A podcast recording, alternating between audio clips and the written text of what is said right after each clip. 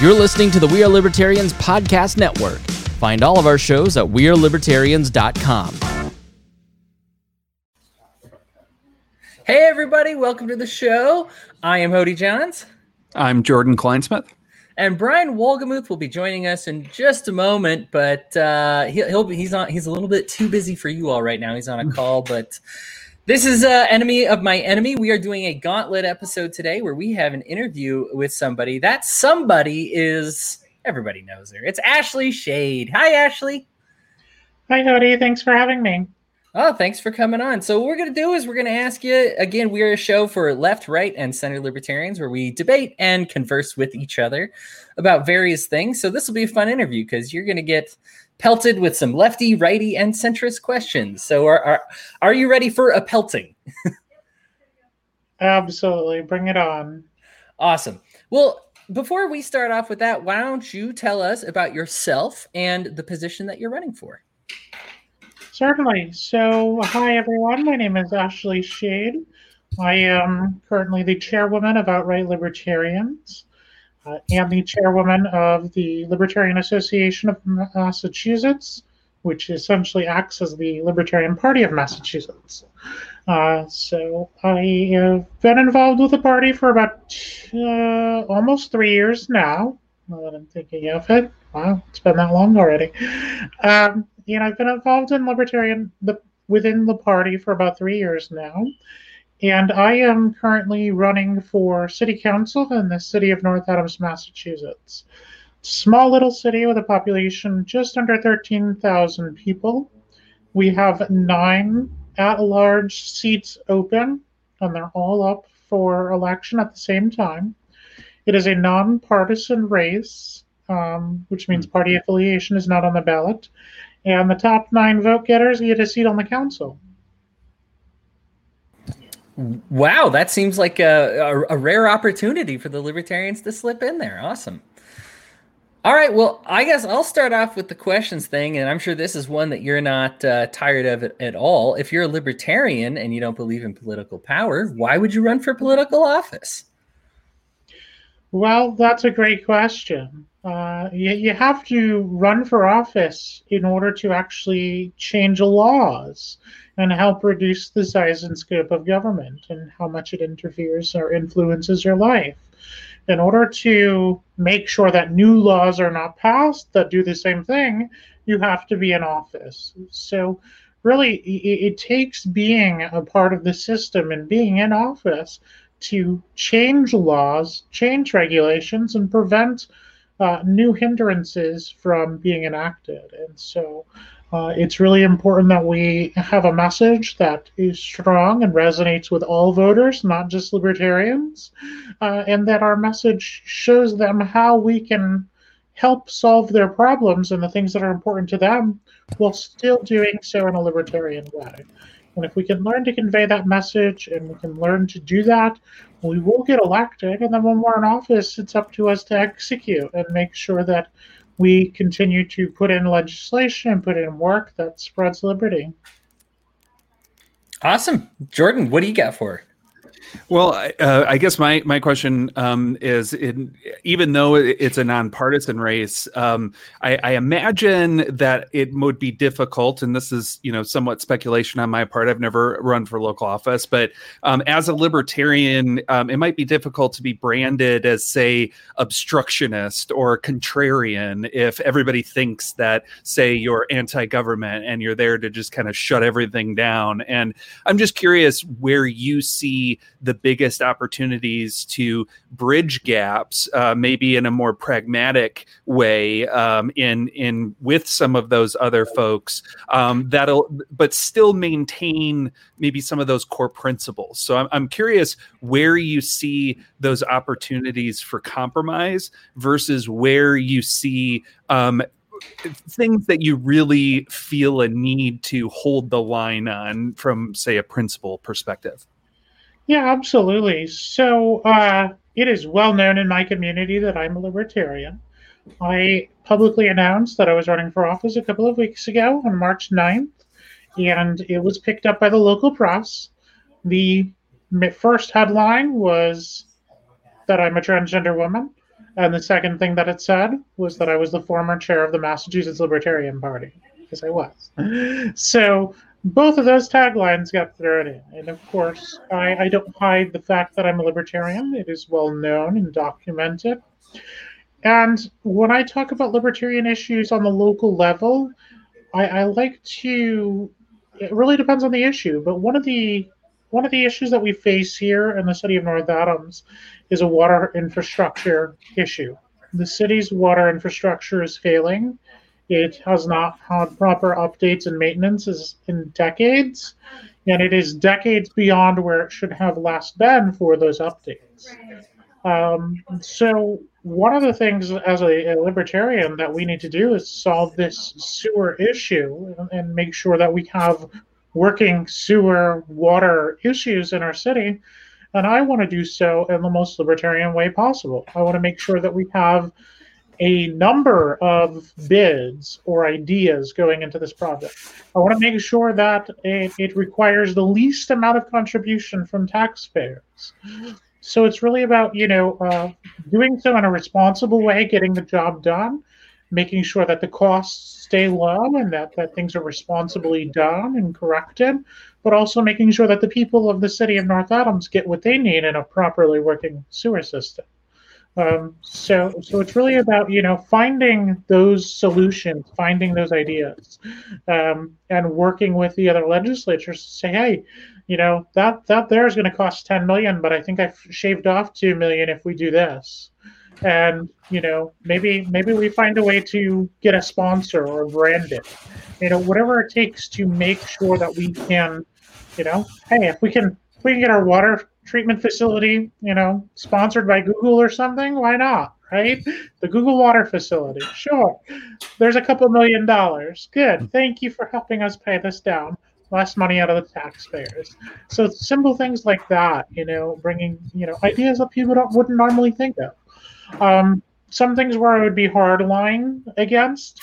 I would be very hard line against most tax in uh, like tax increases. I, I, don't want to vote for a tax increase. Um, and, so I'm very much against tax increases. I would be very much against. Um, I haven't seen this in, in the city, but I would be very much against uh, new regulate new new regulations similar to have been adopted in Kentucky about um, being able to be arrested or fined for taunting a police officer. Uh, I would be very much against any legislation mm-hmm. like that. Absolutely not. You should absolutely be able to tell a police officer no, or you know whatever. You should not be arrested for just protesting against police. Um, and so you know there there are hardline things there. Um, but mainly, I want to get into office and show people that there are libertarian solutions to problems. Uh, my campaign is focused on three. The water infrastructure is one, but the two main ones are economic development. I want to be a focal point to recruit new businesses to our area and help partner and work with them, and also work to reduce the amount of burdens that they have to open and operate. So licensing, zoning, uh, we need to take care of those so we can have more opportunities for businesses to come in and actually do business. Uh, and then the second thing is bringing more awareness to mental health and the different ideas and solutions that we could do to help promote the mental health of the people in our city and help get more access to mental health services for the people in our city. And one of the big things I'd like to talk about there and bring awareness to is telehealth, which is something that COVID has given us that's been a positive. The increased access to telehealth is a great thing when it comes to medical providers.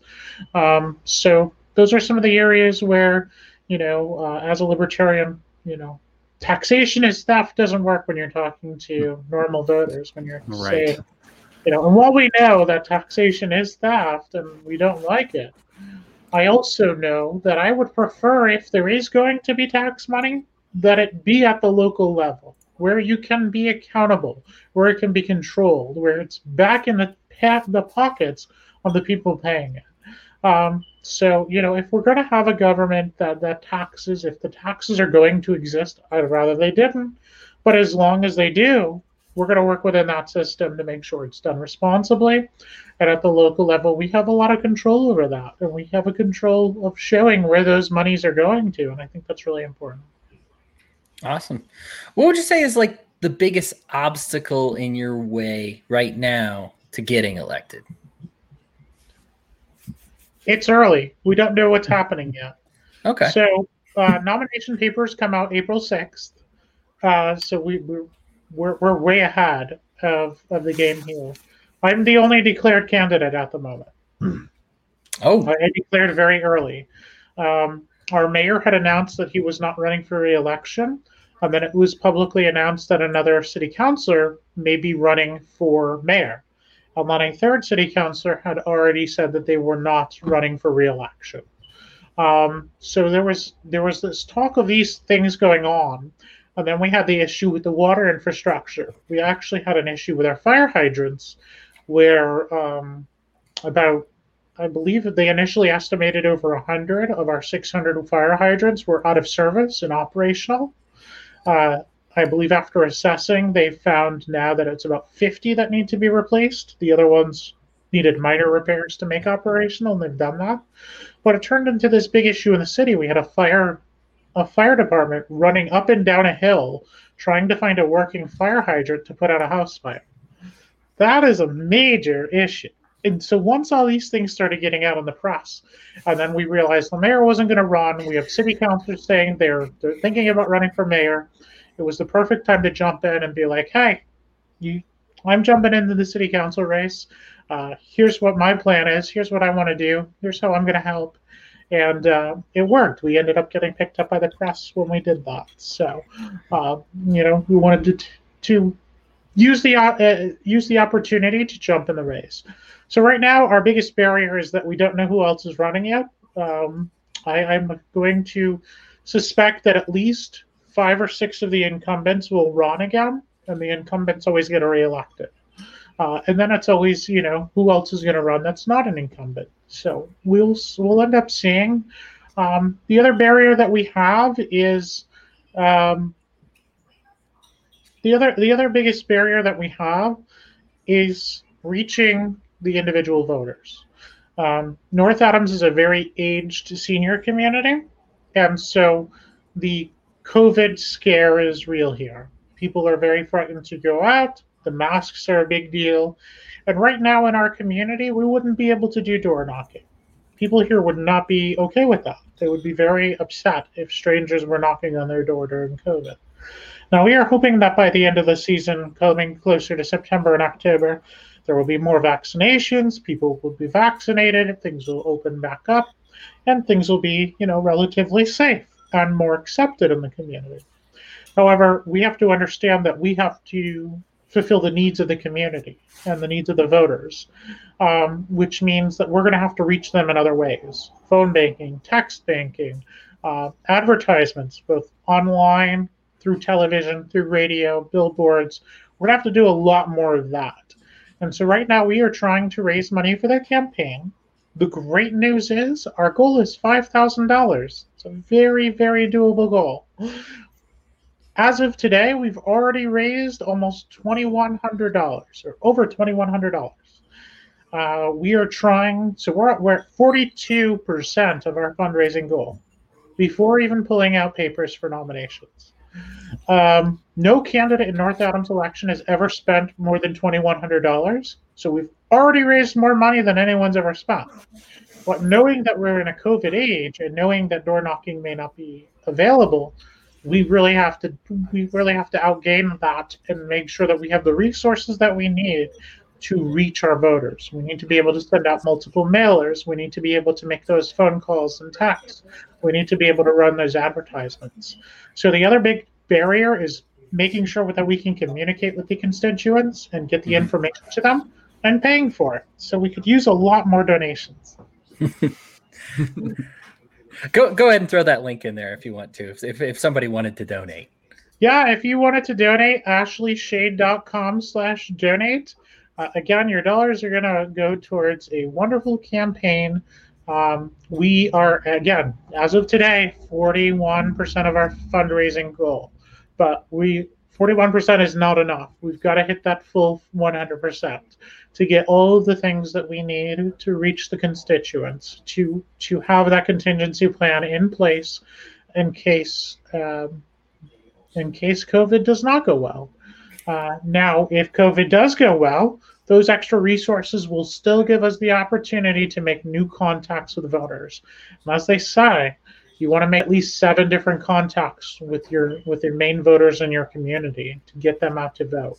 Uh, if COVID and door knocking is a thing, we'll use some of those resources to rent a van and bring people to the polls. Hey, you need to vote? Come on, we'll bring you. Um, so those resources will definitely go to use one way or another, um, but we definitely could use help there for sure. So if you can donate, if we had five, if we had one hundred five dollar monthly donors, we'd be all set for the entire campaign. Wow, easy peasy. All right, Jordan, what do you got? Uh, well, I guess um, you know, as any uh, uh, libertarian might be curious to to know, um, you know, oftentimes in public office, certainly, and in races, uh, the role I, I, think a lot of times of a libertarian. Um, candidate is to kind of act as the the conscience to the whole process and you know make sure you're there sort of representing um, sort of what it is uh, you know within the the realm of of uh, acceptable and and everything else to to the overall process. And um, and and likewise just the operation of the government and any potential encroachments that they might be looking to make. Um, and I'm just curious if there's anything on your radar by way of say civil liberty encroachments or um, other things. Uh, you mentioned earlier for instance the the taunting of police officers that hopefully we wouldn't we won't won't see, you know, spread beyond Kentucky and attempting to legislate against that. Um, but I'm just curious if there's anything else on on your radar that you would want to act as that sort of voice or conscience to to raise as an issue to everybody, even just during the the course of of the the race. Yeah, I mean, locally, that kind of legislation isn't happening here. Uh, we have a really great community in that case. Uh, actually, uh, I just finished this evening um, speaking with members of the North Adams City Council on a panel where I'm a member of a working group that the City Council created for inclusivity, diversity, equity, and access. And so we have that in our community where we are trying to learn and do better and learn more about marginalized communities and the issues mm. that they face.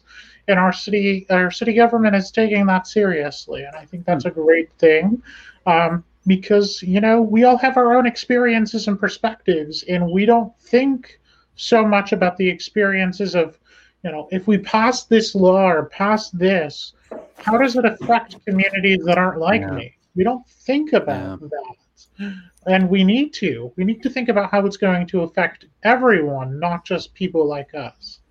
Um, so so far in, here in our city i haven't seen anything like that that would alarm me um, our, our, city is very uh, outspoken against certain things um, that, that are more problematic, but we definitely have a lot of education to go and a lot of, yeah. you know, uh, we don't have a very diverse community. 90% mm. black, uh, 90% of our community is white. Hmm. Um, so it's it's not very diverse, and there there's a lot of learning that needs to still happen within our community. But for the most part, uh, as far as government goes, civil liberties have not been encroached upon as much, and I'm hoping that will continue. Um, and any attempts to do so uh, would be met very loudly against. Well, I, I, think that's very encouraging to hear you say, and I, I think it's uh, what you also mentioned is is likewise important. That even though at first glance, right now, you know, we uh, a people of a certain perspective or a certain background background might not see any potential problems or encroachments, but perhaps there are communities that might have grievances that are, have never been heard before, and um, and have had very real, you know, grievances of encroachment from the government, perhaps you know, abusive police or something like that, and it's just never gotten out, or you know, and and I I you know I I don't want to say anything uh, untoward of the of the community of North Adams. I don't. I'm not familiar with it, so I don't want to imply anything um, otherwise. But uh, I, I, definitely think that that's a, a, very important thing you bring up, and just the need to engage to look for those things that might not be explicitly brought forward. Yeah. You know, so Ashley, we've had uh, you're you're speaking to an audience right now that has heard and seen many different campaigns. Chris Spangle, of course, our our benevolent god of the We Are Libertarians Network, is really good about local politics and getting involved locally. And a lot of times it just doesn't work out. People donate their time and money and things like, oh, we really thought something great was going to happen and something really great doesn't end up happening. What makes an Ashley Shade person or campaign so much different or better than what all these other guys were doing? Well, I wouldn't say that it's different or better, but we've got three big things on our side. The first is our messaging. Our messaging is designed to reach people who are not libertarians. It's designed to reach the average voter. Our main messaging strategy and our main message for the campaign is compassion, education, and love. That being compassionate and kind to each other is how we need to discuss the problems in our community. That teaching and listening to each other will help us find the best solutions to those problems. And that coming together as a community to have difficult discussions and still be respectful and kind is so important to the process. So, compassion, education, and love is the message that we are using to spread liberty here in North Adams and it's working. People are paying attention to that message. It resonates with people. Secondly, I ran for city council four years ago here in North Adams. I had no campaign, I had no team, no budget, no website. I ran a race. This was before I joined the party. I identified as libertarian then, but I wasn't a member of the party. Um, but I ran this. I ran this city council campaign. There were 16 candidates. I finished 14th out of 16th. First time running with no money, no budget, no. I had one sign made up and some buttons made up that I handed out. I participated in a candidate forum and several interviews. Uh, the ninth place winner won with, I believe, 1,650 ish votes. I finished with 700 votes with no campaign. Um, so I need a thousand more votes to win. This time we have a fully launched website. We have a fully launched social media team on Facebook, Instagram, Twitter, and TikTok. Our Facebook page already has more likes than any current sitting city councilor. So it's already getting more attention than the people who currently are in office. And not only that, but in that time frame, I've been able to get involved in the local community. I'm on the board of directors of the Berkshire Stonewall Community Coalition, which is the longest serving LGBTQ uh, nonprofit in our region. I've been involved with Berkshire Pride and Berkshire Trans Group and several other organizations. So I'm known as a community leader in activism when it comes to LGBTQ issues. I've also, since that election, I have been a commissioner on the Human Services Commission here in North Adams. So I technically have a place on city government already as a sworn in commissioner. Um, I was recently sworn in again for the second three year term uh, back in February. Uh, and so I am I'm a member of what's going on here. And then last year I was asked to, and gratefully uh, accepted a position on the Inclusivity, Diversity, Equity, and Access Working Group that was created to help our city grow in those areas.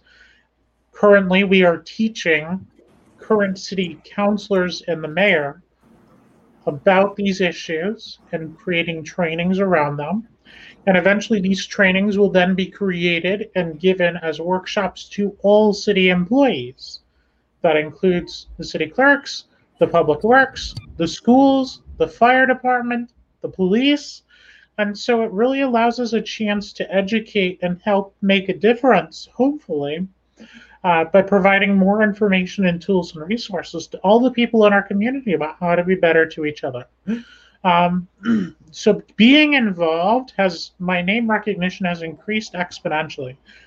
Everybody here in North Adams knows who I am. My work in the nonprofits, my work with the activist community, I get interviewed a lot by the local papers. They call me and say, "Hey, can you give your opinion on this? You're one of our leading activists." And so my name is out there in the community and it's well respected in the community because I'm doing work that actually helps people. So by being out in your community, being involved and helping people gives you a really good, strong foundation for running for office. So I got my name out the first time, then I got involved, and here I am four years later, extremely involved, known as a well known activist and a respected activist.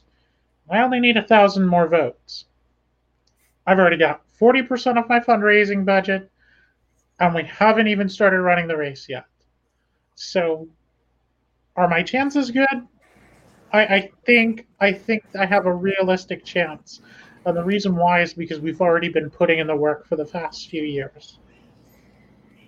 You say we. That's a lot of you putting in a lot of work there. That's a lot of yeah. I mean, a lot of the work, you know, the groundwork leading up to it was me, but I have a great team that's helped get the launch going.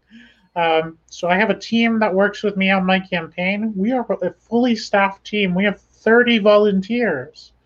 10 of them are local, right here in our community. Democrats, Republicans, Independents, volunteering to help get Ashley Shade elected, right? That's amazing. Having cross-pollinated different parties, we have we have our campaign has basically become a training ground. I have a bunch of people with a lot of experience and a bunch of people that have never worked on a campaign before. And they're coming to my team, they're learning how to do it, and we're building something special. We have a great group of people. My team is the backbone of everything we're doing, and having a team makes all the difference. Again, when I ran four years ago, it was all me, and I I didn't know what the heck I was doing. I didn't know, I didn't have anybody to really lean on to help. And four years later, I've now worked on 10 different political campaigns myself, from local to congressional to Senate to presidential to governor's races. I've worked on them all and I've gotten the experience and made the connections. Um, but the important thing is, I have a great team behind me, and the team believes in the message and believes in the candidate. And that makes all the difference. They're excited, they want to do it, and we are going to do something special here in North Adams.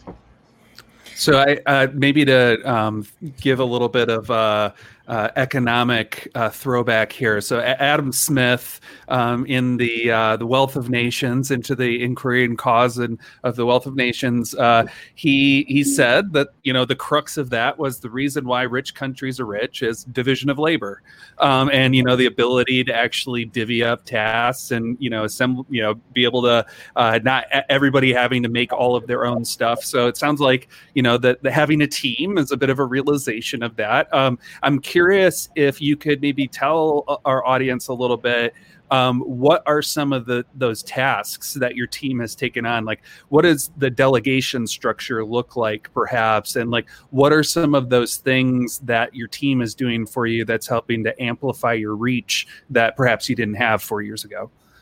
Yeah absolutely. So we are structured. I have a campaign manager. I have a digital communications manager. Uh, the digital communications handles everything social media, website, graphic designs for uh, all of that, um, videos that I end up doing in interviews. It's all under graphics communication. We have a data data analytics person who is breaking down voter registration data, uh, voter information, so we know what issues are important to people, where the voters are, uh, and we have the demographics on the voters of North Adams.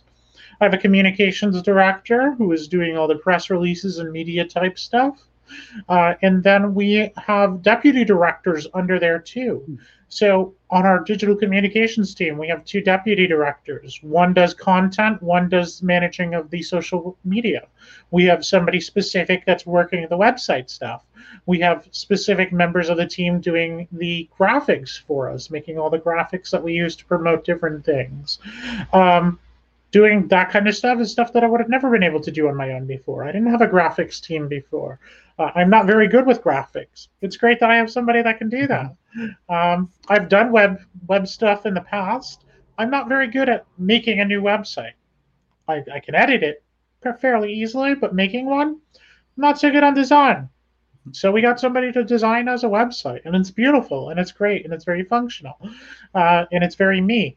Uh, so we have those things in place, and then we have a lot of young people who have gotten involved and said, "Hey, I want to learn more about how to do this on social media," or "I wanna I want to learn more about policy." We have a policy team.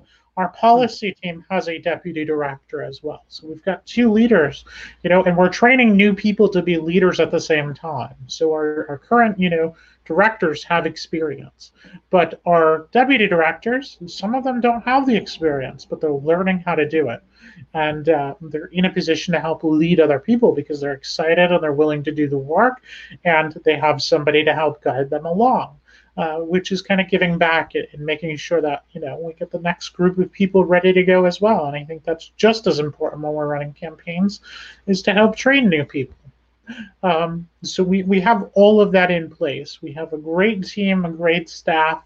Uh, we are organized, and, and organizing is very important to me. I like organization. Um, and our volunteers know what to do as we start getting into it, we're going to have a field director and we're going to have our ground team. And those are going to be a lot of my local volunteers who are going to be out here on the ground helping me get the word out, making me collect signatures for the ballot, uh, helping us pass out literature, doing doing sign standouts, uh, all of those things that we would do locally. So we have all of those things in place and we'll be building more. Uh, we'll be building out, you know, with our field ops. We're also going to be building call people for calling, um, people to call, you know, call voters, text voters, all of the phone banking. Uh, so that'll be another section that'll go under there. And we'll have another director for that. And we'll train people and we'll bring in new volunteers and we'll show them how to do it. Um, and that's that's the goal. And the goal is also to spread out the work so three people aren't doing all of the work themselves. One thing that we as libertarians do is take on everything. I have like 18 jobs. It's insane. Um, or I did. I, I dropped a few and then added two new ones. I don't know why. Uh, I'm insane. but one thing that we do is take on everything. If we have the ability to delegate things out and have more people involved, get somebody else a chance to learn how to do something, and you get to spread out the work so it's not overwhelming. And that also helps keep people engaged and wanting to be a part of it we have something for everybody to do who comes on, and we have a way to spread out the work so it's not overtaxing one individual too much. Awesome. We've talked uh, so much about your local race, but I mean, let's just let's just get to know you a little bit better. Let's open things up a little bit because uh, I think everybody's going to have your website and and how to visit you and, and how to contact you and how to how to support you. We'll put that in the the show notes. I'll be sure that that is included in there. So if you're listening, that's where you can check all that out. Um, let me start with something. Uh, you are not shy about being a transgender individual, um, member of the GSM community. You've had not only been a member of the community, you've been leader in the community for a very long time. You talk about these things like such an advantage when I think most people view them as such a I mean, you've spoken about it very positively. I, I, I, guess maybe advantage isn't the right word, but you've talked about these opportunities that you've taken up, and I think a lot of people see this as kind of a a big disadvantage. How do you stay optimistic? You know, because I I know, and if you would like to share, but I know that you get pushback for who you are. Yeah, I mean, of course, I get pushback for who I am, uh, and that's something that I have to deal with in my life. Uh, how do I stay optimistic? I don't always. I don't always stay optimistic, but I do try to respond to people optimistically. Uh, you know, when somebody makes an ignorant comment, I see it as an educational opportunity. A lot of the ignorances that is out there is because of misinformation or not understanding. That's the majority of it.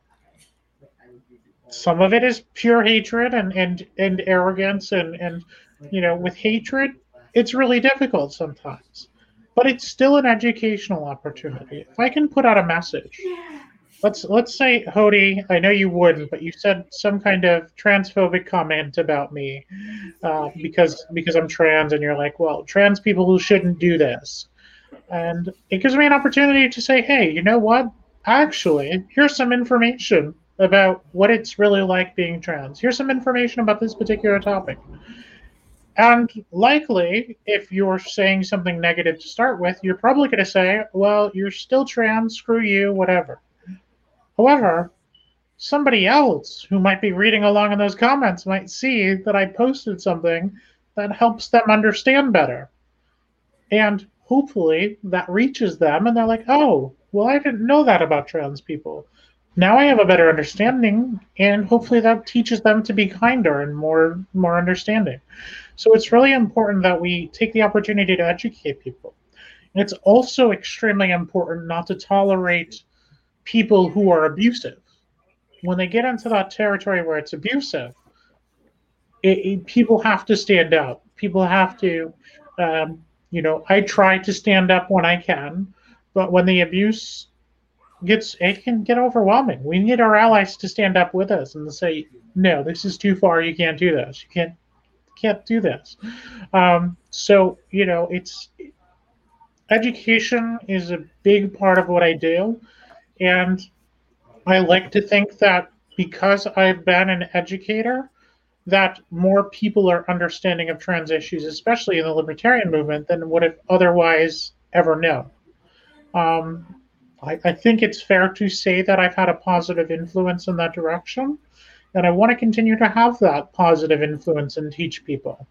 Um, but also at the same time, when people become abusive and it becomes extremely clear that it's just pure malice or hatred, those types of things need to be called out, and those types of things shouldn't be acceptable. And so, again, it's it's that balance of ignorance versus malice and the intent.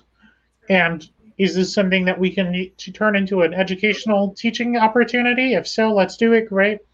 If not, I tend to walk away from those situations and let other people jump in. And it's good to have allies who do jump in um, because it's really difficult to take a bunch of abuse and always be expected to defend yourself against it.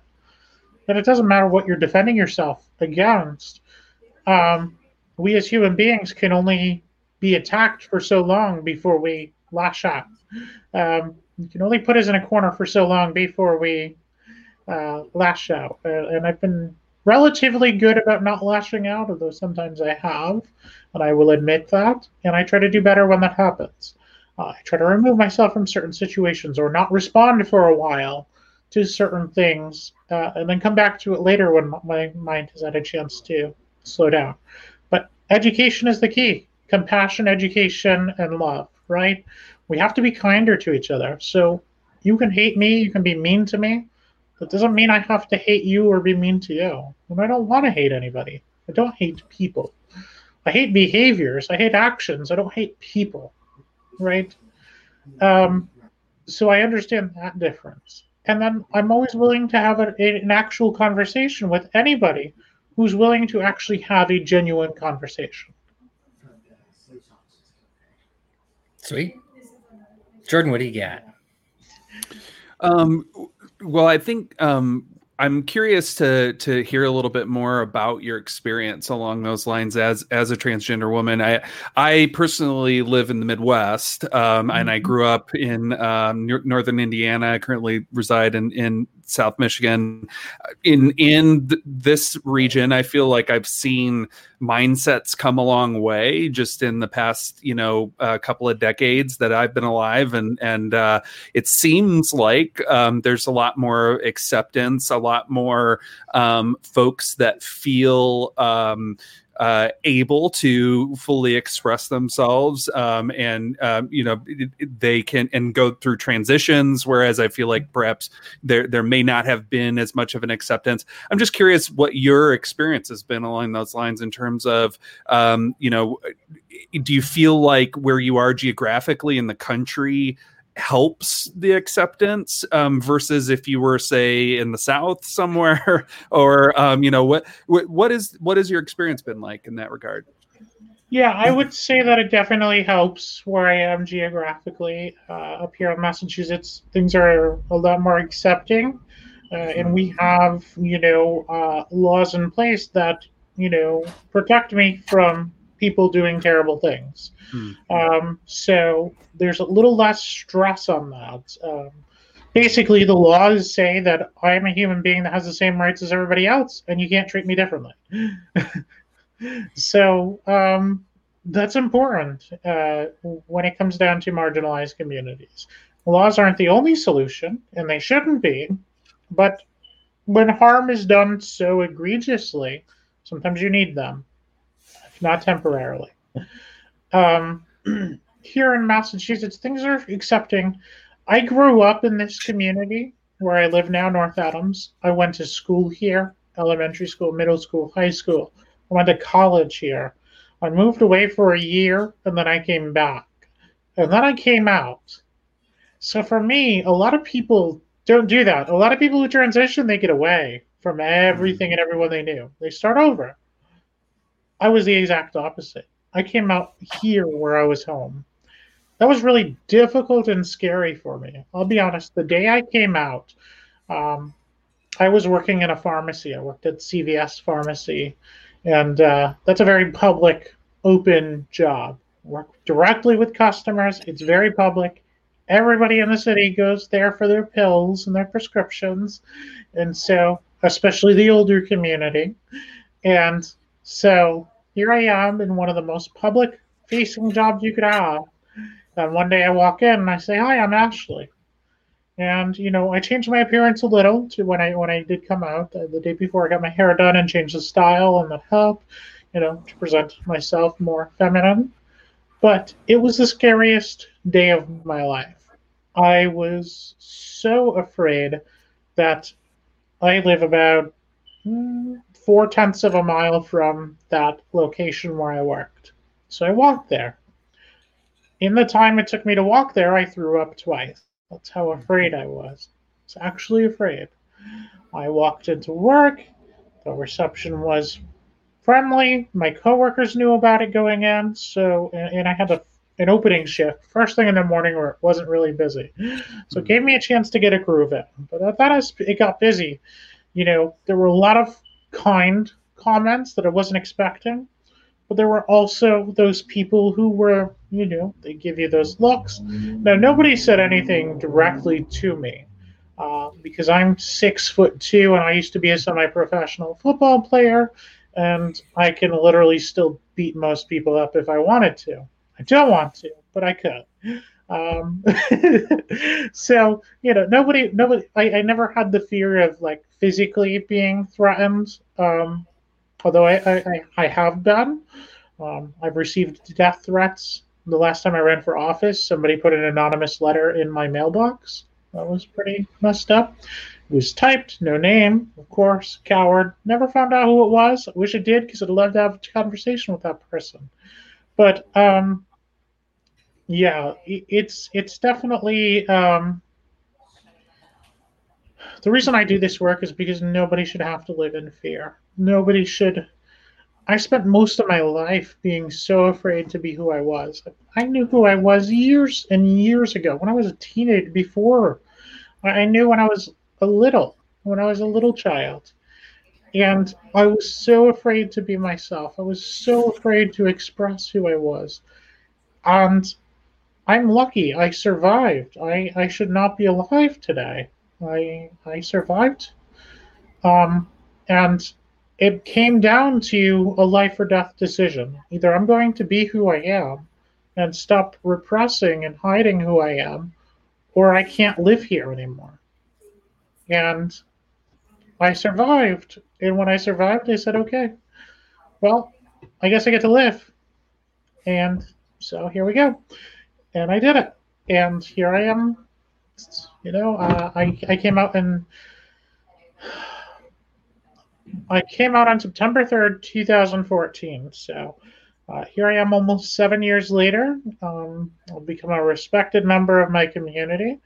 Uh, and I've become a, I'd like to think, respected member of the Libertarian Party and community. Um, maybe not by everybody, but by a lot of people, I think. And it's because, you know, when I came out and finally got a chance to be myself, you know, the, the idea of my campaign, compassion, education, and love, that sums up who I am as a person. When I talk about those things, you know it's real because I genuinely believe it. It's something that's a part of me. Um, and I believe that's how we can help other people and live in a better society where everybody can be freer, where everybody can have liberty. And uh, yeah, I hope that answered the question. Yeah, I mean, as far as personal brands go, that's pretty awesome to have as as love, compassion, you know, and and I, I really have a lot of respect for that as being sort of your your your go to central platform, and um and uh, so yeah, I, I, really look forward to seeing how you fare, and and uh, I'm I'm really uh, hoping that a lot of folks will see and resonate with that message. I think one of the things that I was curious to ask you about um, with uh, you know coming out well hopefully cross the uh, knock on wood coming out of the pandemic um, you know as we as we move forward um, you had mentioned um, mental health and and you yes. know the potential move to things like telehealth and things like that um, oftentimes um, you know community health uh, isn't necessarily you know at the forefront of technological advances and and things like that i'm curious um, what is the state of community health in North Adams, and um, you know where do you see uh, potential opportunities, or do you see um, you know any any problems that are, are glaring that need to be uh, addressed rather urgently? Um, just curious for your take on that. Yeah, uh, most of the all, all of the pri- providers here are, are private providers for healthcare. Okay. Um, okay. North Adams itself had a hospital that closed down in 2014. A full mm. hospital has been here over 100 years. It closed. Currently, the services that were revived were an emergency room um, and imaging services. But there's no inpatient services up here at our hospital. Uh, so now we have to go a half an hour away to get to the nearest hospital for hmm. any kind of inpatient services or extreme emergency services. Um, so that that's definitely an issue. The access of healthcare is an issue. Um, in North Adams, we are very secluded from the rest of the state. We're in a valley, we're surrounded by mountains. Uh, it takes 45 minutes to get over the mountain and get to Greenfield, which is the closest thing on the other side of the mountain that connects you anywhere else in the state. Um, so we have problems with that. We don't have enough providers for healthcare services in, in our county. Um, so there's a real shortage there. And I think one of the things we can focus on as as a community or even as a in, in a local government is that we can work and we can work with providers in the state of Massachusetts and say, hey, we have a growing group of people here who need access to mental health services. We have great infrastructure for uh, you know we have fiber running through the city. So we have the ability to you know we have the ability to provide and make sure that our network is secure and, and ready for to go. Um, and because of those transportation issues that we've actually shown from our providers here uh, missed appointments have gone down 25% since covid. People are actually going to appointments more often because they can hmm. actually get to them because of the telehealth um, they don't have to get out. They don't have to try to find a cab or take a bus for two hours to get to another part of the county to go to a doctor. Um, so it makes it a lot easier. And I think we need to partner with all of the providers in the area and make sure the telehealth services remain available and remain an option going forward uh, and, and work to bring, you know, if we can't have the providers in other areas physically here, find new providers that'll work with with our area in providing telehealth services. Tell me a little bit about your liberty journey. I know you had, like you said, you had kind of even registered as a libertarian. Well, I guess you claimed you're a libertarian before you registered, or how did you how did you get to that point? Yeah, so uh, I got politically involved back in college. Um, I want to say 2006, probably. I joined the political science club. Um, you know, started learning about politics. Uh, by my last two years of college, I was running the political science club. So I was I was the president at that point of the political science club my last two years, um, going from my I, I was in school for five years, so going from my third to fourth year. Uh, going into our fourth year, we started with four members. By the end of my fourth year, going into my fifth, we had 45 members. Uh, we got the club active. We did a lot of stuff, and we tried. One of my, one of the things that I was always big about as the political science club director was that our events had to have some neutrality, and that if we were uh, uh talking about a position such as marijuana legalization or whatever it was that we were doing, that we presented people or information on both sides of the equation. I did not want it to be slanted. So if we were talking about taxes, we'd have somebody for or against. If we were talking about, uh, you know, gay marriage, we'd have somebody for or against. It was, it was important to make sure that all perspectives had an opportunity to be heard. Um, as I came out of college, uh, in college, I was kind of seen as of as a token conservative type. I was an economic conservative and a social moderate, is what I described myself as. Uh, I didn't I never felt comfortable in the Republican Party, and so I never really joined the Republican Party. Um, but I tended to vote more with Republican candidates at that time. Uh, by 2016, I had found Gary Johnson, and I was a, a big fan of his campaign that year. I voted for Gary Johnson in 2016. And that's when I found that, you know, I think I identify as libertarian. I think the Libertarian Party has a lot of views that I understand and agree with. You know, I love this, uh, the non-aggression principle. I love, you know, the the right to self-autonomy. As a trans woman, that really appealed to me. That that nobody should interfere on my rights to be who I am. I should be able to live my life how I choose, so long as I'm not hurting anybody. That really resonated with me. Uh, the old slogan, "Keep your government out of my out of, out of my wallet and out of my bedroom." Uh, I like both of those things. I don't want government in either of them. Uh, so that made me, you know, really happy and understanding. Um, but I also knew that transgender people at that time weren't really welcomed in the Libertarian Party. They weren't really. Uh, there was a lot of negativity about transgender people, and at that time, I wasn't ready to jump in. But it was around mid 2018, uh, June of 2018. I reached out on social media to Nicholas Sarwark, then chair of the Libertarian Party. And I sent his account a message and I said, Hey, my name is Ashley. I consider myself libertarian. I'm a registered libertarian voter. I voted for Gary Johnson, but I've not taken the time to get involved in the party. And here's, you know, some of the reasons why. I'd like to know if you think that transgender people have a place in the party, if they belong here, and if so, would you be willing to put out a statement saying so? Less than five minutes later, I got a response, and I was really surprised. Uh, the chair of a, a political party is messaging some some random person. He responded, "Absolutely, transgender people belong," and immediately made a post about it. Uh, when he did that, I said, "You know, if you you make a public post, I will immediately join the party today." He made the public post. I joined the National Party. I joined the State Party. And uh, I've been a part of the libertarian movement ever since. So uh, that's that's what really got me kicked off. I got introduced to some folks at Mass LP. I got introduced to Dan Fishman, who was running for auditor then. And I got introduced to uh, Trisha Lynch, who was doing policy work for Larry Sharpe, And that was the first campaign I ever worked for was Larry Sharpe's uh, governor campaign back in 2018. So that's how I got involved. Yeah. You and me together. I I remember that. I didn't know it was your first campaign, but awesome. Yeah, yeah, that was my first first campaign. Jordan, what do you got?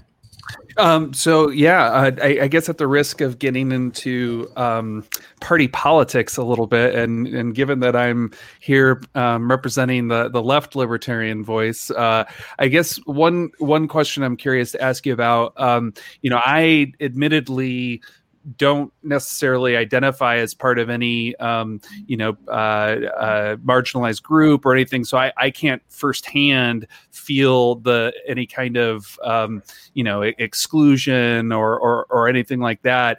And i know that um, there's kind of a debate going on amongst various factions of of the Libertarian Party as to um, whether or not it you know, and, and, kind of the two straw mans on either side of, of or either extreme are either, um, you know, we can't uh, go after the paleo conservative audience because too many of them are bigots, and if we bring bring in bigots, then we alienate the people who they're bigoted against. You know, and then the flip side is, oh, you know, um, we can't be too crazy gatekeepers. We need to bring in people. We need to give them a chance. We need to, and and you know, certainly, the, obviously, the answer is somewhere in between. There's, you know, I I tend to believe that um, you know people need, deserve a chance and they deserve an opportunity to evolve but then at the same time if somebody is inherently toxic or is inherently you know just combative at all times and is you know n- not really showing any clear indication of turning around then there should be some mechanism for disassociation and, and i'm i'm just kind of curious to see or, or to to hear from you what the reality of that has been in your experience. I mean, you just spoke very clearly that that was extremely important and and you know the litmus test almost for whether or not you were going to join the party um, what's it like for somebody that does identify as a part of one of those groups who then sees these people who want to open up these floodgates of folks who you know want to come in and you know and be unabashed bigots. And, and maybe one example i'll just give um, and and this might you know rile some feathers but I, I keep hearing about the takeover of the LP New Hampshire uh, group and uh, specifically their Facebook group, um, which had to be remade because they effectively wanted to add rules into it, making it what I would call a safe space for bigots, where they basically said one of our rules is, is you're not allowed to call somebody out for bigotry. Um, and so it kind of made it, uh, you know, one of those places that seems like it would be rather alienating to uh, somebody who, you know, uh, identifies as, as part of a, a marginalized group. So I, I'm curious to get your take on what you've seen. Obviously, things differ from, say, LP National to various state organizations and things like that. Um, but I'm, I'm curious to get your take on that and sort of where you think maybe that that happy medium exists you know if it does and and what it might look like to you?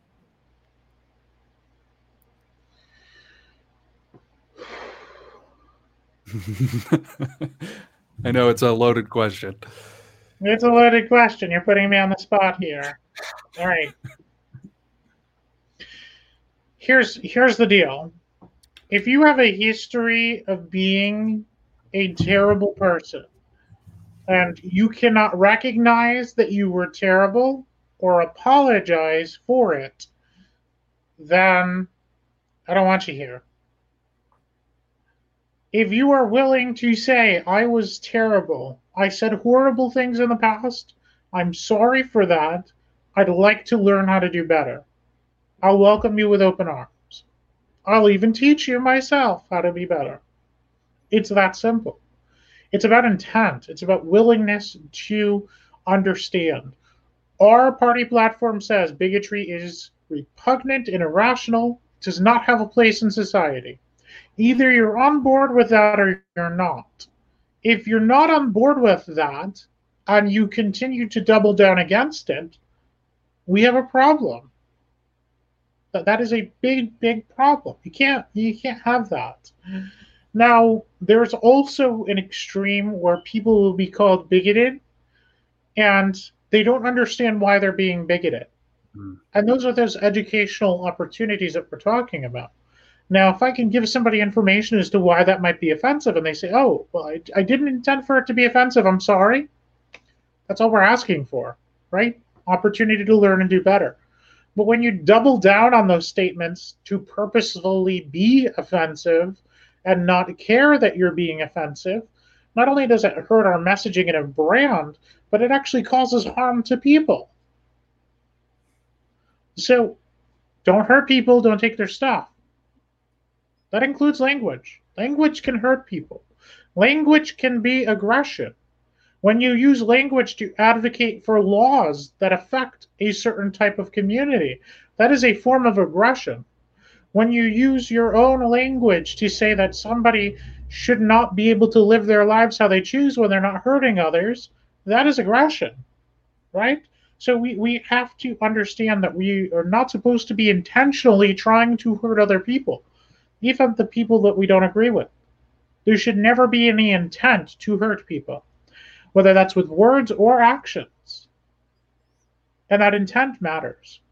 That willingness to be able to say, I was wrong, is something libertarians need to get better at. All of us. Admit when you do something wrong. It's okay to be wrong. Let me repeat that. It is okay to be wrong. We are not right all the time. We are not correct all the time. And when we present ourselves to voters and say, I'm correct, you're an idiot, this is how it's supposed to be. Guess who's not voting for you or anybody else who's a libertarian? Any of them. But when you say, hey, I understand what you're saying, I, I get your point. But guess what? I have this other idea here that I'd love to tell you about because I think it can help solve your problem. When we approach it that way, instead of saying you're wrong, you're an idiot, well, have you thought about it like this? Here's another solution that could potentially work for your problem and this one has liberty. Yay! They're going to be a lot more receptive to that message than you saying you're wrong, you're an idiot. So the hard line for me is if, if somebody is not remorseful and they are actively and purposefully with intent trying to be horrible and bigoted and racist towards other people, they don't have a place here. They shouldn't have a place here. It's not okay. If they are ignorant and they say something stupid and they're willing to atone for it, apologize, and not do it again, everybody deserves an extra chance, right? So it's really about it's really about that intent. It's really about are do they really want to improve and get better? Do they really want to learn, or are they just trying to be assholes? And if you're just going to be an asshole, I, I, I don't have time for assholes. I got work to do. I'm spreading liberty. I'm trying to win an election. I ain't got time for it. I'm sorry.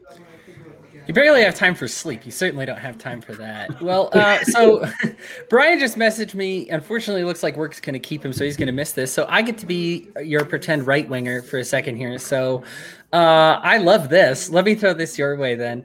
Um, what's so wrong then with just why can't I just not see race, not see gender? Why can't I just treat everybody the same? Why is it so important that I say nice things about transgender people and transgender athletes and say nice thing and like try to support black businesses? Isn't that just reverse racism, like liking them or you know, reverse sexism or just liking them because why can't I just value them as people? Look, it's great to value people as people. It's also important to understand that there are certain groups of people who have been disproportionately harmed by our system, by our system of government, by our society, and that there are people actively trying to harm them just because they're different. And that's not okay. And so I would love for everybody to see me as just a human being and treat me with dignity and respect as if they would any other human being. But I also need to rec- them to recognize that because I'm different, there are people in governments and systems trying to make my life more difficult. They're trying to actively cause me harm. We have to be aware of what's happening around us. Just because somebody's not causing you harm doesn't mean they're not causing harm to others. And if a libertarian society is going to work, if we're going to have freedom without government or very little minimal government, we in the society have to stand up against people causing others harm. We have to be willing to do that. If we're not willing to do that, how is how is the system ever going to succeed? It's not. It'll collapse. So it's really. I think you bring important. up an important point, which is to to keep a focus on the disproportionate impact of government on some of these these uh, marginalized groups. I think that's a you bring up an amazing way. I think to build a bridge to a lot of libertarians because I brought this up uh, a couple of episodes ago when we talked about Steven Crowder's ridiculous outrage over black farmers complaining that they were getting discriminated against, um, and uh, by the USDA, and he put on a, a a black accent and did some really terrible, you know, things and said some terrible things. But at, at the end of the day, my takeaway from that is, wait a minute, somebody said that they were discriminated against by the government, and your first instinct was to take the government side. Like it doesn't make any sense to me. Like if if you really are, are you know uh, purporting to be advocating for for liberty. So um, I think that I think you bring up a really good point, which is to really keep a lot of these dis- discussions focused on just how badly and like give concrete evidence of just how badly the government has exploited you know these mechanisms to abuse these marginalized communities throughout history yeah yeah governments like to oppress people governments feed off of oppression and separation. And how do they do that? They go after the marginalized communities, the yep. smallest groups of different people, and they turn everybody against them because, hey, they're not infringing on my rights. So, you know, it's only that group over there. Let's let's just get them, right? Because they're different, so it's okay. No, it should never be okay. Liberty is for everybody. And I'll, and I'll give you an example here that um, hopefully will resonate with somebody. Um, as libertarians, we're all pro Second Amendment. I've never heard a libertarian who's against the idea of owning weapons for self-defense. Right? I'm a, I'm a, yeah. I'm a 2A girl. I believe in being able to protect myself with any tool that I deem necessary to present to protect my life especially as a marginalized person, especially as somebody who could be in danger in certain parts of this country. I should absolutely be able to use whatever tool I deem necessary. Right? So, no argument there. When somebody, when some, when a shooting happens, like just happened in Colorado, and they start bringing up gun control legislation, well, and their excuse is, well, we have to take guns away from people because there was a mass shooting. And when we argue against it, we say, well, there's already laws on the books for people who murder, for people who do terrible things. Why are you punishing people who haven't committed a crime? Why are you making it more difficult for people who've never committed a crime? I want to ask that same question when a legislature tries to put in place a bill that says I can't use a public restroom. As a transgender person, saying that I'm a predator when one that never happens, you can look it up. It, it's very, very rare. And two, we already have laws on the books for people who do abusive things. If somebody's going to be a predator and be abusive, they deserve to be thrown in jail. It Shouldn't matter if they're trans or not. So why would you put a law in place that is taking away my right to use a public restroom. Why are you attacking me when I haven't actually committed a crime or done anything wrong? It's the same principle being used by two different sides of the political spectrum. Stop hurting people who haven't done anything wrong. Stop trying to restrict their rights just because you think a group of people are going to harm others. We already have laws that take care of the so, you know, and, and if you're for liberty, then you should be able to agree with that statement on both ends of it. The discrimination aspect is always, especially when we're dealing with like public property. It's like, why all of a sudden would we say, uh, no, you guys, you know, treat everybody the same unless it's public property, in which case then we require these people to do that. Whereas you think that'd be flipped around, right? Like public property is the one thing where they can't you know mess with your rights and private property is the one where they can. That being said there has always been like a difficult balance um, especially with the libertarian party where we condemn bigotry as irrational and repugnant which is fantastic. And then at the same time we'll have to you know see people stand up for people that don't want to bake the cake uh, people that don't want to serve a transgender homosexual I mean, even don't want to serve a black person and say, hey, that's their property. They can do what they want. Where, where do you, what are your kind of feelings on how you navigate that? All right, two things. I'm going to take this in two separate directions. First, I want to address the cake. Okay. If you own a cake shop and somebody asks you to make a custom piece and you decide that you don't want to make a custom piece, I'm okay with that. As the artist, you should be able to customize the pieces and do the work that you're willing to do. Now, if somebody walks in who's black, gay, or straight, and you say, I'm not going to do any kind of service with you whatsoever, you can't buy something from me, that is blatant discrimination. It is against, you know, the, the Civil Rights Act, and it is a problem. There's a difference between not wanting to create something specific and not being willing to serve someone.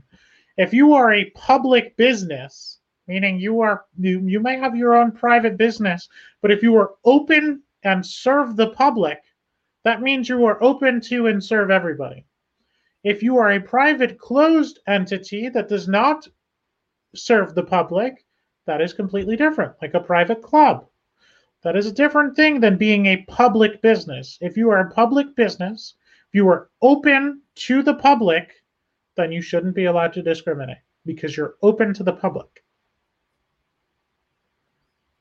It's as simple as that. Yeah, I, I think I think one good. Th- uh, I recommended this series um, uh, on the last episode, but there's a really good series right now on Netflix uh, that just came out. Um, it's actually hosted by Will Smith. It's called Amend: The Fight for America, and it's uh, um, all about the Fourteenth Amendment, and it's all about basically how the Fourteenth Amendment has been the crux of um, uh, helping to um, you know bring bring safety to marginalized groups and and different groups and and really the 14th amendment has been the vehicle through which the the bill of rights you know the first 10 amendments have been realized by all of these mm-hmm. marginalized communities and and i think you know in much the same way that you, we might say why are we looking to legislate this stuff? Like we we already have um, you know some some of this stuff on the on the books in terms of um, you know predators and and things like that. I think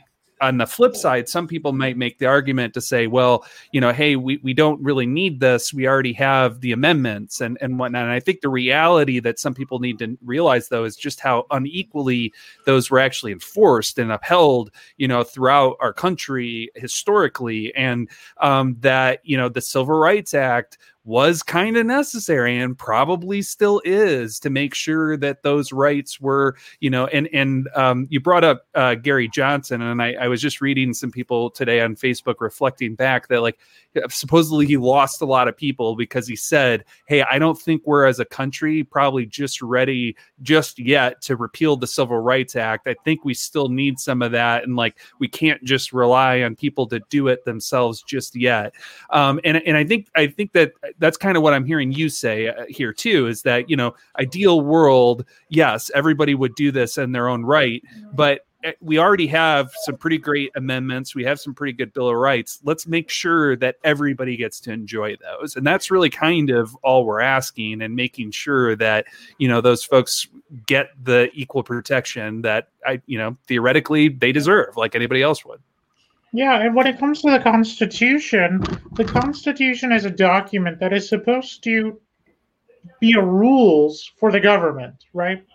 Constitution is supposed to be the government's rule book. These are the rules that you have to apply by as a go- as a government. The Constitution says all men are created equal. It does not say women. It does not say black people. As a matter of fact, it counts black people as three fifths of a person.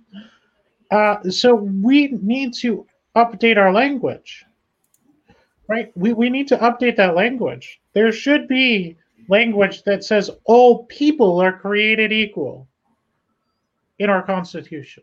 It should be updated. So many people are against updating the Constitution. No, it's it's a document. It's it's it's this living doc. It's this document that can never be changed. It's this document that's set in stone. What the the Constitution is, and here's the problem we have, and this is why we have all these crazy laws the Constitution is a tool. And as a tool, eventually you have to sharpen it. You get upgrades for your tools. You have you got a rifle, you might get some brand new ammunition, you might get a new scope, you might get a new trigger. You got to update and clean and take care of your tools so that they can be best used to prevent government interference. And in this case, we need to update the Constitution to make sure that it protects everybody and sees everybody as equal human beings. We don't have that currently. And that's why all these laws are put in place. Even the 14th Amendment didn't do enough of that. Yeah. We need language that says all people are created equal. All people should be treated equal under the law and by government. Government should never, ever be allowed to discriminate against a group of individuals, a group of people. Never. Government's obligation is to represent the people, all of the people, not just the ones that are like them, not just the ones they like. If you are an elected official, you represent everybody, whether they voted for you or not. And so you should not be able to discriminate against a group of people you represent. It's that simple. So we need to get over this notion that the Constitution should never be changed. It needs to be changed. We need to update our tools. Because if we can update the Constitution, we can fight back against tyranny in the government. We can fight back against ridiculous laws. I hate to break it to people, but laws were not supposed to be easy to pass. That, that was the whole point. We weren't supposed to have two parties going back and forth and working with each other to screw everybody over. We should have a bunch of smaller parties who represent certain interests, and when they finally do find common ground, a law gets passed. But we shouldn't have laws passed every day. It should be very, very difficult to pass new laws. Yeah. So It, I mean, it's interesting what you said about the um, the language of the Constitution. Another one of the things from the series that I I didn't know previously was that when the Equal Rights Amendment was being pushed for ratification in the early '80s, it came just three states shy of getting ratified. I didn't realize it was that Yes. close, and like you know the the religious right pushed hard enough to get get it to stop there, but that kind of blew my mind. I didn't realize that it was it was that close uh, to getting that that amendment passed. Yeah, and it should be passed. And you know, at this Yeah. point, it has all the signatures. It just expired in time. Hmm. So if Congress wanted to, they could go back and renew it, and we would have an Equal Rights Act. And there should be. We have to update the language as things go on. We should have equal rights for all human beings in society. All So- people of the United States. I'm gonna put on my Captain Anarchist pants real quick. Um, so the uh, Constitution, for every time it's been amended uh, to increase one person's rights, we've had three additional amendments to decrease other people's rights, to make exceptions for why you can't have the rights that you have. What um, what process, I guess, would you suggest that we go through to make sure that what you're saying, which I'm in support of, you know, things that create more equality get in and things that don't stay at the side. Because right now i just I, I have a tough time trusting our elected officials to do a good thing instead of a bad thing if i give them the tools to amend the constitution Well, the constitutional amendment requires 38 states to sign off on it. It's a lot much it's a much more difficult process. It requires it requires a majority in both houses, it requires the president and then it requires it requires 38 states to ratify it. So it's it's already a very very difficult thing. And when we say equal rights, we're not talking about taking rights away from anybody else. We're saying that everybody should be treated equally under the law and by government. We're saying that everybody in society is a human being and should be treated as such, regardless of our differences in gender, race, religion, age, whatever that may be. Uh, it's about just ensuring and saying loudly and proudly that all human beings have these unalienable rights. All human beings are protected by the Constitution, and that the Constitution applies to governments from causing harm to any human being rather than just, as originally framed, white landowners. because that's that's what the Constitution was originally for. Sure. So, well, I'm sure. I'm sure you see my exception is uh, uh I'm having a problem with this because as a right uh, as a white landowner, I've had a real tough time with the way some of these amendments have gone. But no, I mean, which, this, which amendment? Like, which amendment? no, I'm just I, I I I'm making a joke. I have a no, problem with this. I don't want anybody for about income tax, but you know yes, that's a different story. Sixteen is here, but what amendment has given someone else rights where it's taken away from others? Can you actually tell me what amendment?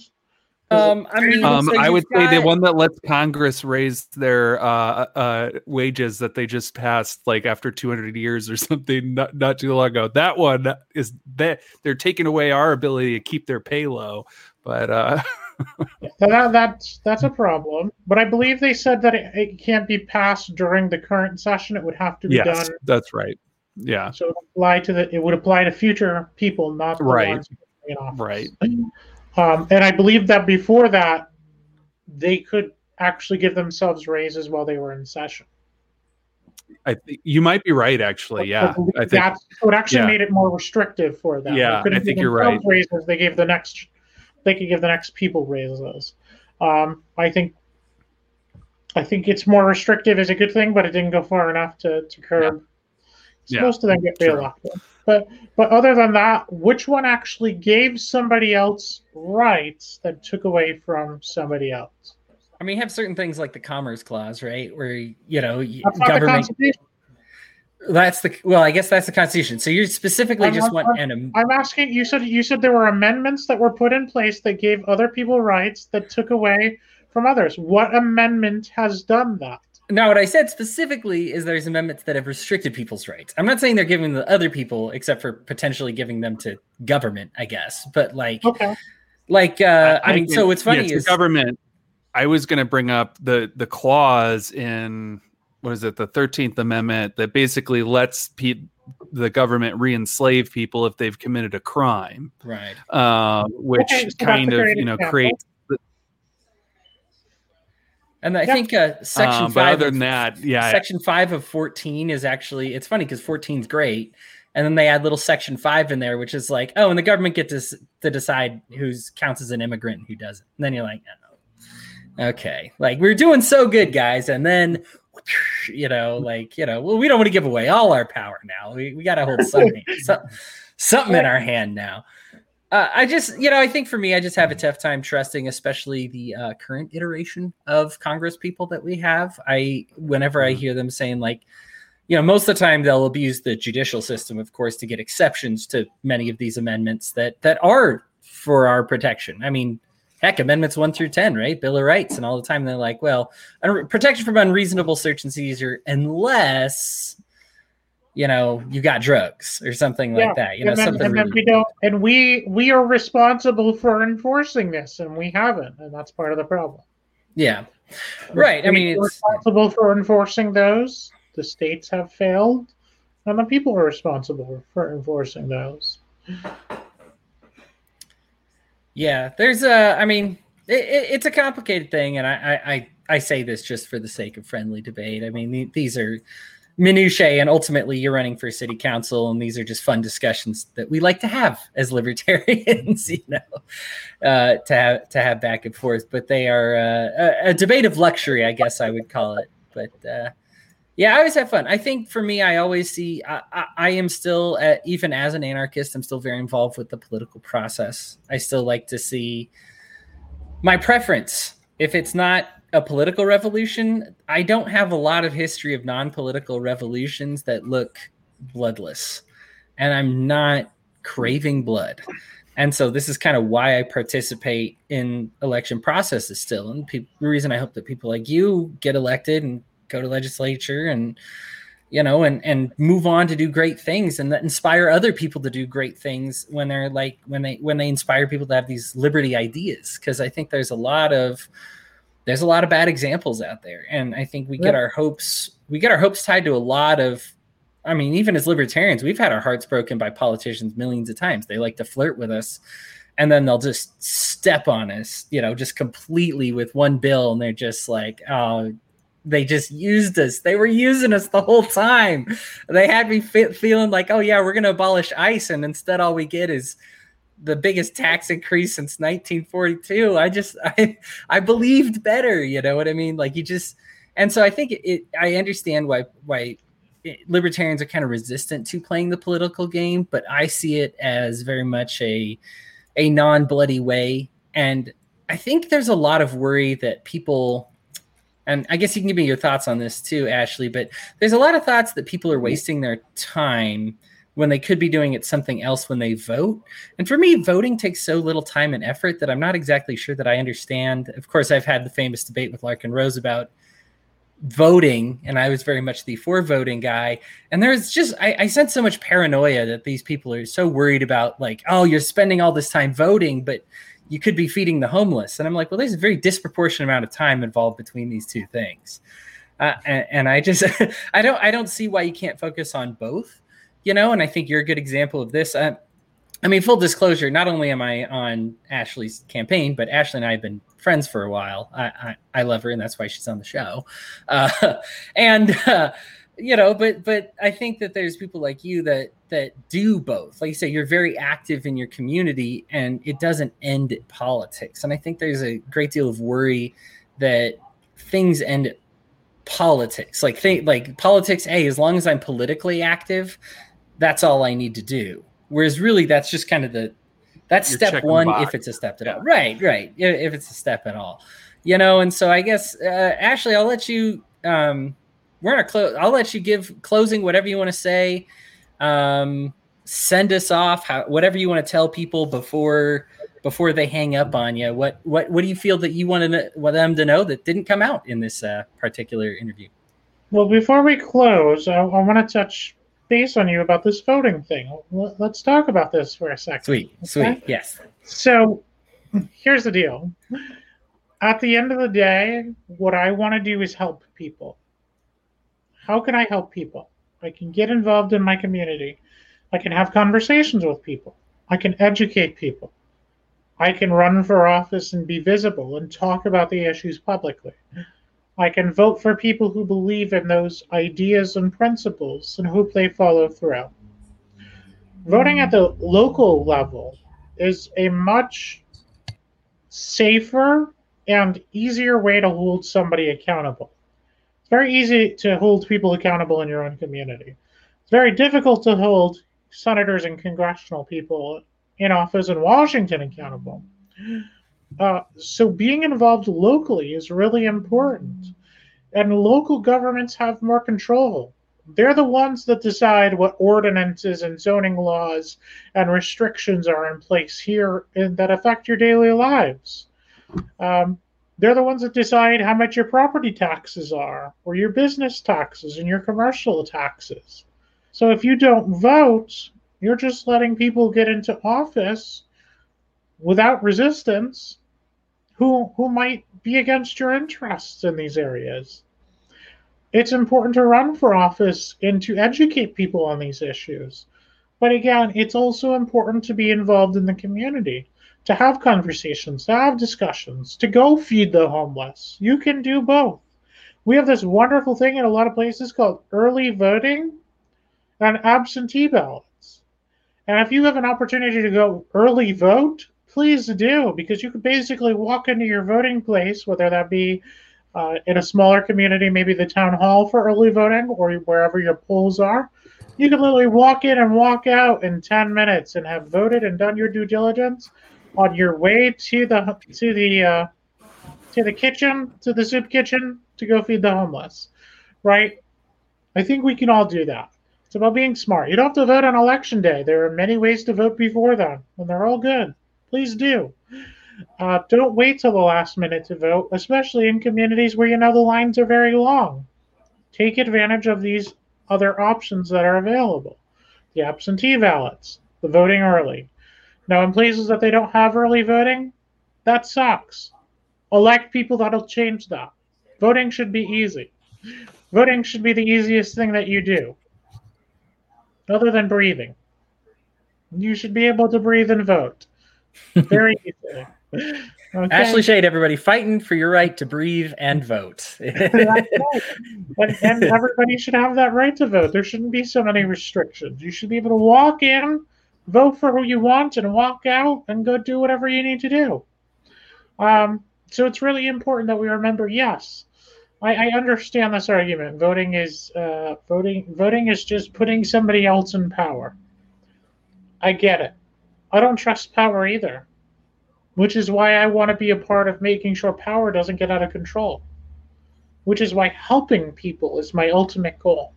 It's not about power to me. It's not about influence. It's not about being visible or well known or well liked.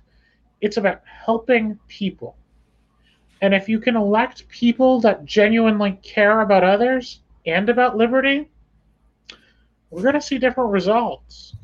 We're going to see communities change. We're going to see liberty expand and grow. And people are going to be grateful because not only do they get liberty, but the people that are promoting and voting and putting liberty into place are going to help the people in their communities with the things that they need directly. That's what it's about. That's that's what it's all about. At the end of the day, we all exist. If COVID has taught us anything, human beings are not meant to be isolated. For some unexplicable reason, we need each other. We need each other. And I could tell you, I would so much rather live in a society where people are lifting each other up, where they are willingly helping each other, where they are kind and courteous to each other, than living in a society where we're constantly tearing people down, insulting them, hating them. Which which life would you choose? Would you rather would you rather share love in the world? Would you rather share kindness? Would you rather have people be pleasant to you? Or would you rather have everybody be an asshole? I, I know which world I want to live in. In a world where we're all kind and where we help each other. It's a world where we can all grow and succeed together. Everybody can prosper. It doesn't just have to be certain people. Everybody can. And it doesn't have to slow you down from prospering either. It doesn't hurt to be kind. And it takes less effort to be nice than it does to be mean. So, voting is important because that's how we affect change. For sure. Uh, Jordan, did you want to get anything final in before Ashley gave her closing closing thoughts? No, no, just uh, I wanted to thank you, Ashley, for for joining us and giving us kind of the perspective of what it looks like to be running for local office as a as a libertarian. I think that's something that um, a lot of people are, I'm sure, very interested in, just to hear sort of the real world logistics of it all and and sort of what your experiences has, has been. And um, I guess I personally just want to wish you the best of luck in in the race to come. Thank you. I really appreciate that. So, closing remarks. We all have them. People who have heard me on an interview have heard this before. But I'm going to say it until you get sick of it. And hopefully that won't be ever. I believe in love. I believe that love is the brightest flame of liberty. And when we show people love, when we use compassion and education, we light the path of liberty for others to travel down the road with us. When we show them love and we teach them, they're willing to travel down the road with us. And if our ultimate goal is liberty in our lifetimes, if we want people to travel down the road with us, we need to be willing to listen first. Listen first. And then educate. And do so in a way that is kind, compassionate, and caring. Because people don't care about what you have to say until people know that you care. It's true.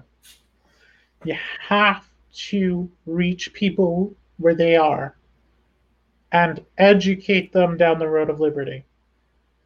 And you can do so so much better through kindness and understanding than you can by being an asshole. I'm sorry, but it's true. so, I want to leave you with this.